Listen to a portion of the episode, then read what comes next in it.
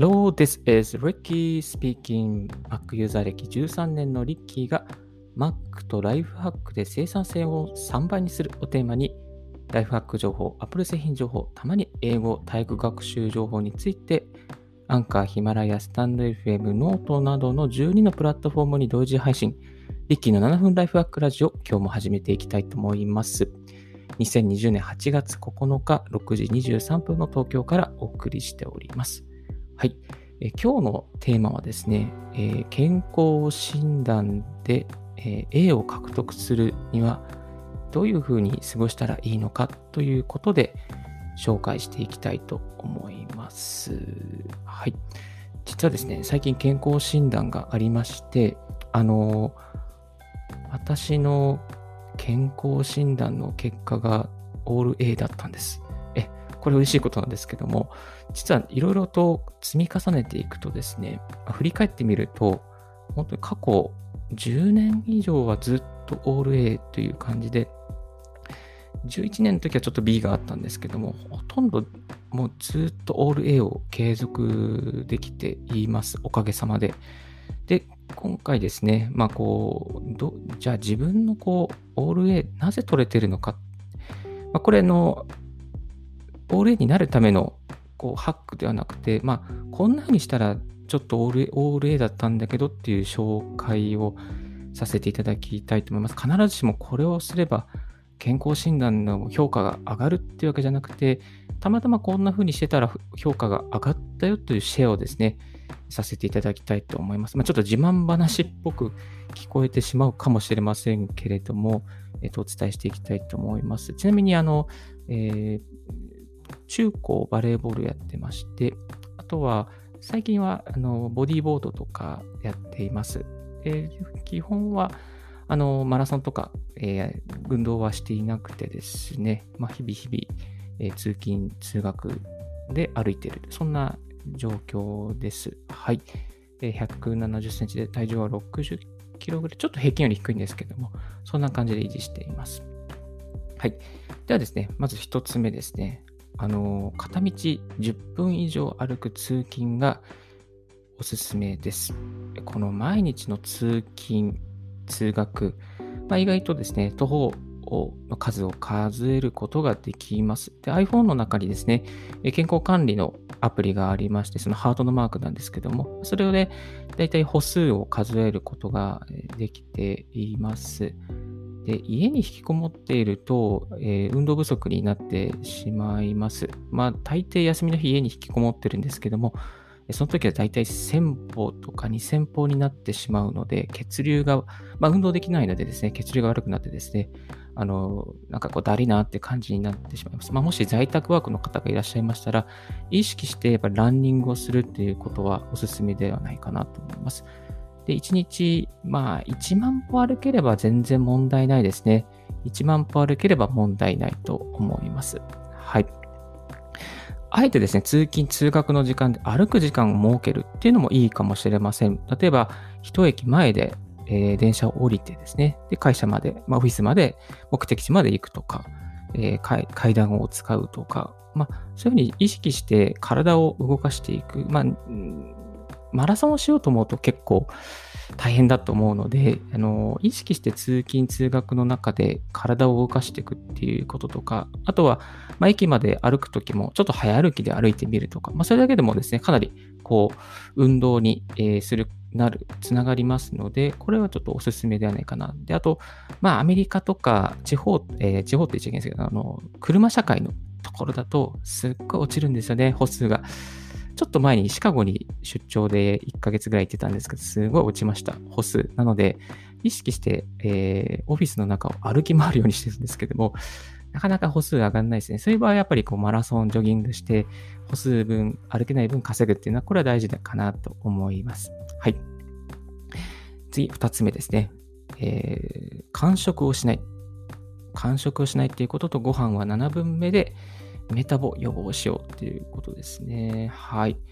これはあの間食、まあ、特にお菓子類ですね、お菓子類は食べなくていいと思います。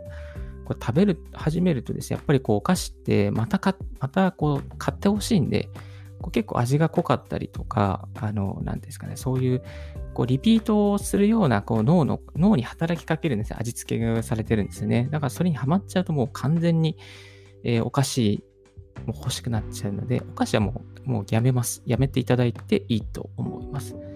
あとは、まあ、ご飯はですね、あの、なるべく、うん、腹はちぶめと言われますけど、ななぶめぐらいがいいなと思います。ななぶめぐらいにすれば、あのー、まあ、こう、ちょっとこう、えー、ご飯、炭水化物摂取しすぎっていうものを防げることができますし、またあのパフォーマンスにも、脳のパフォーマンスにもいいですね。いきなり血糖値スピーク、えー、血糖値が上がってっていうよりかは、あの、少しずつよく噛んで食べる。しかもちょっと量を減らすって、これで結構、えー、脳にもいいですし、えー、ご飯、お腹にもいいという感じですね。ぜひこれはおすすめです。ちょっとか、ちょっとこう空腹感はあるんですけれども、空腹感以上の効果はありますので、あのやってみてください。はい。で、実際ですね、ちょっと最近取り組んでるのが、取り組んでるというかやってみてるのが、あのいちにちにしょくにするやり方ですね。あの朝食べないで、えー、昼と夜だけ食べてます。で、朝食べないから、じゃあリッキーさん大丈夫なのってよく言われるんですけども、これ意外と大丈夫ですね。で、もしランチ前にどうしてもお腹がってなれば、まあ、ちょっと豆をつまんだりとか、ちょっとしたものを食べたりすれば、ね、中継できますので、割とこういちにちにしょくいいですね。はい。少しいちにちにしょくで痩せましたけれども、あのー、コスト的にも朝食、例えばパンを買うとかジャムを買うとかでもいちねんかんいちまんえんぐらい節約できますので、これコスト的にもいいですね。コスト的にもパフォーマンス的にも、えー、いちにちにしょく、朝食抜きでもまあかなりいいので、これまたブログ記事にしておりますので、リンク貼っておきます。はい。あとみっつめですね。朝の筋トレ、プチ筋トレで、えー、パフォーマンスがぐっと上がるということですね。朝の筋トレ、えー、最近は朝起きたら逆立ちをろくじゅうびょうしてます。これで血流が上がります。あとは仕事を始める前に腕立てをにじゅうごかい、腹筋にじゅっかい、背筋にじゅっかいなどやっていますね。誰もいない会議室とかでこっそりやってます。そうするとですね、まあこう自制心が上がるっていうこともありますし、姿勢が、筋肉がつくんですね。やっぱり姿勢が、こう体を支える筋肉がつくので姿勢が良くなりますね。まあちょっと猫背なんで、もともと、あの、そう言わ言ってもあなた姿勢悪いよねって言われるかもしれませんけども、姿勢が良くなりますね。あと、まあやる気が、まあ、こうやる気が上がってくるんですよね。だからこうさ体に酸素が満ちてきて、こうああやっていこうっていうですね、そういう気持ちの高揚が、えー、ありますし、その気持ちの高揚が仕事の効率化にもつながっていきますし、えー、まあダイエットというかですね、体を整えることにもつながっていきます。はい。まあ、こう筋トレをすることで本当にあの習慣的な運動をしなくてもですね、こう割とこう体のこうコンディションをですね、整えることができますので、この朝のプチ筋トレ、まあ、仕事を始める前の特にプチ筋トレはですね、まあ、脳にも体にもいいので、ぜひやってみてはいかがでしょうか。はい。まあ、こんなこと、こんなみっつのことですね、あの意識しながら、まあ、ここじゅうねん、まあ、ちょっとぐらい過ごしているんですけども、これだけで全然あの健康診断の評価は下がらずにですね、過ごすことができておりますので、ちょっと健康診断、うん、なんかどうすればいいかな、ちょっとまたダイエットもしたいなっていう方、またあの仕事の効率化、少し自分のコンディションを整えたいなっていう方の参考になれば幸いでございます。健康診断で評価があれば、割とこう安心材料にもなりますので、ぜひぜひやってみていただければと思います。はい。今日のラジオはいかがでしたでしょうか。少しでも役に立ったなと思う方はポッドキャストの購読よろしくお願いいたします。リッキーブログ、ツイッターも毎日更新しております。質問、こういうことを聞きたいなというリクエストがありましたらご連絡いただければと思います。はい。Thank you very much for tuning in Ricky's Radio on podcast.This Ricky's Radio is brought to you by ブロガーのリッキーがお送りいたしました。Have a wonderful weekend and holiday. Bye.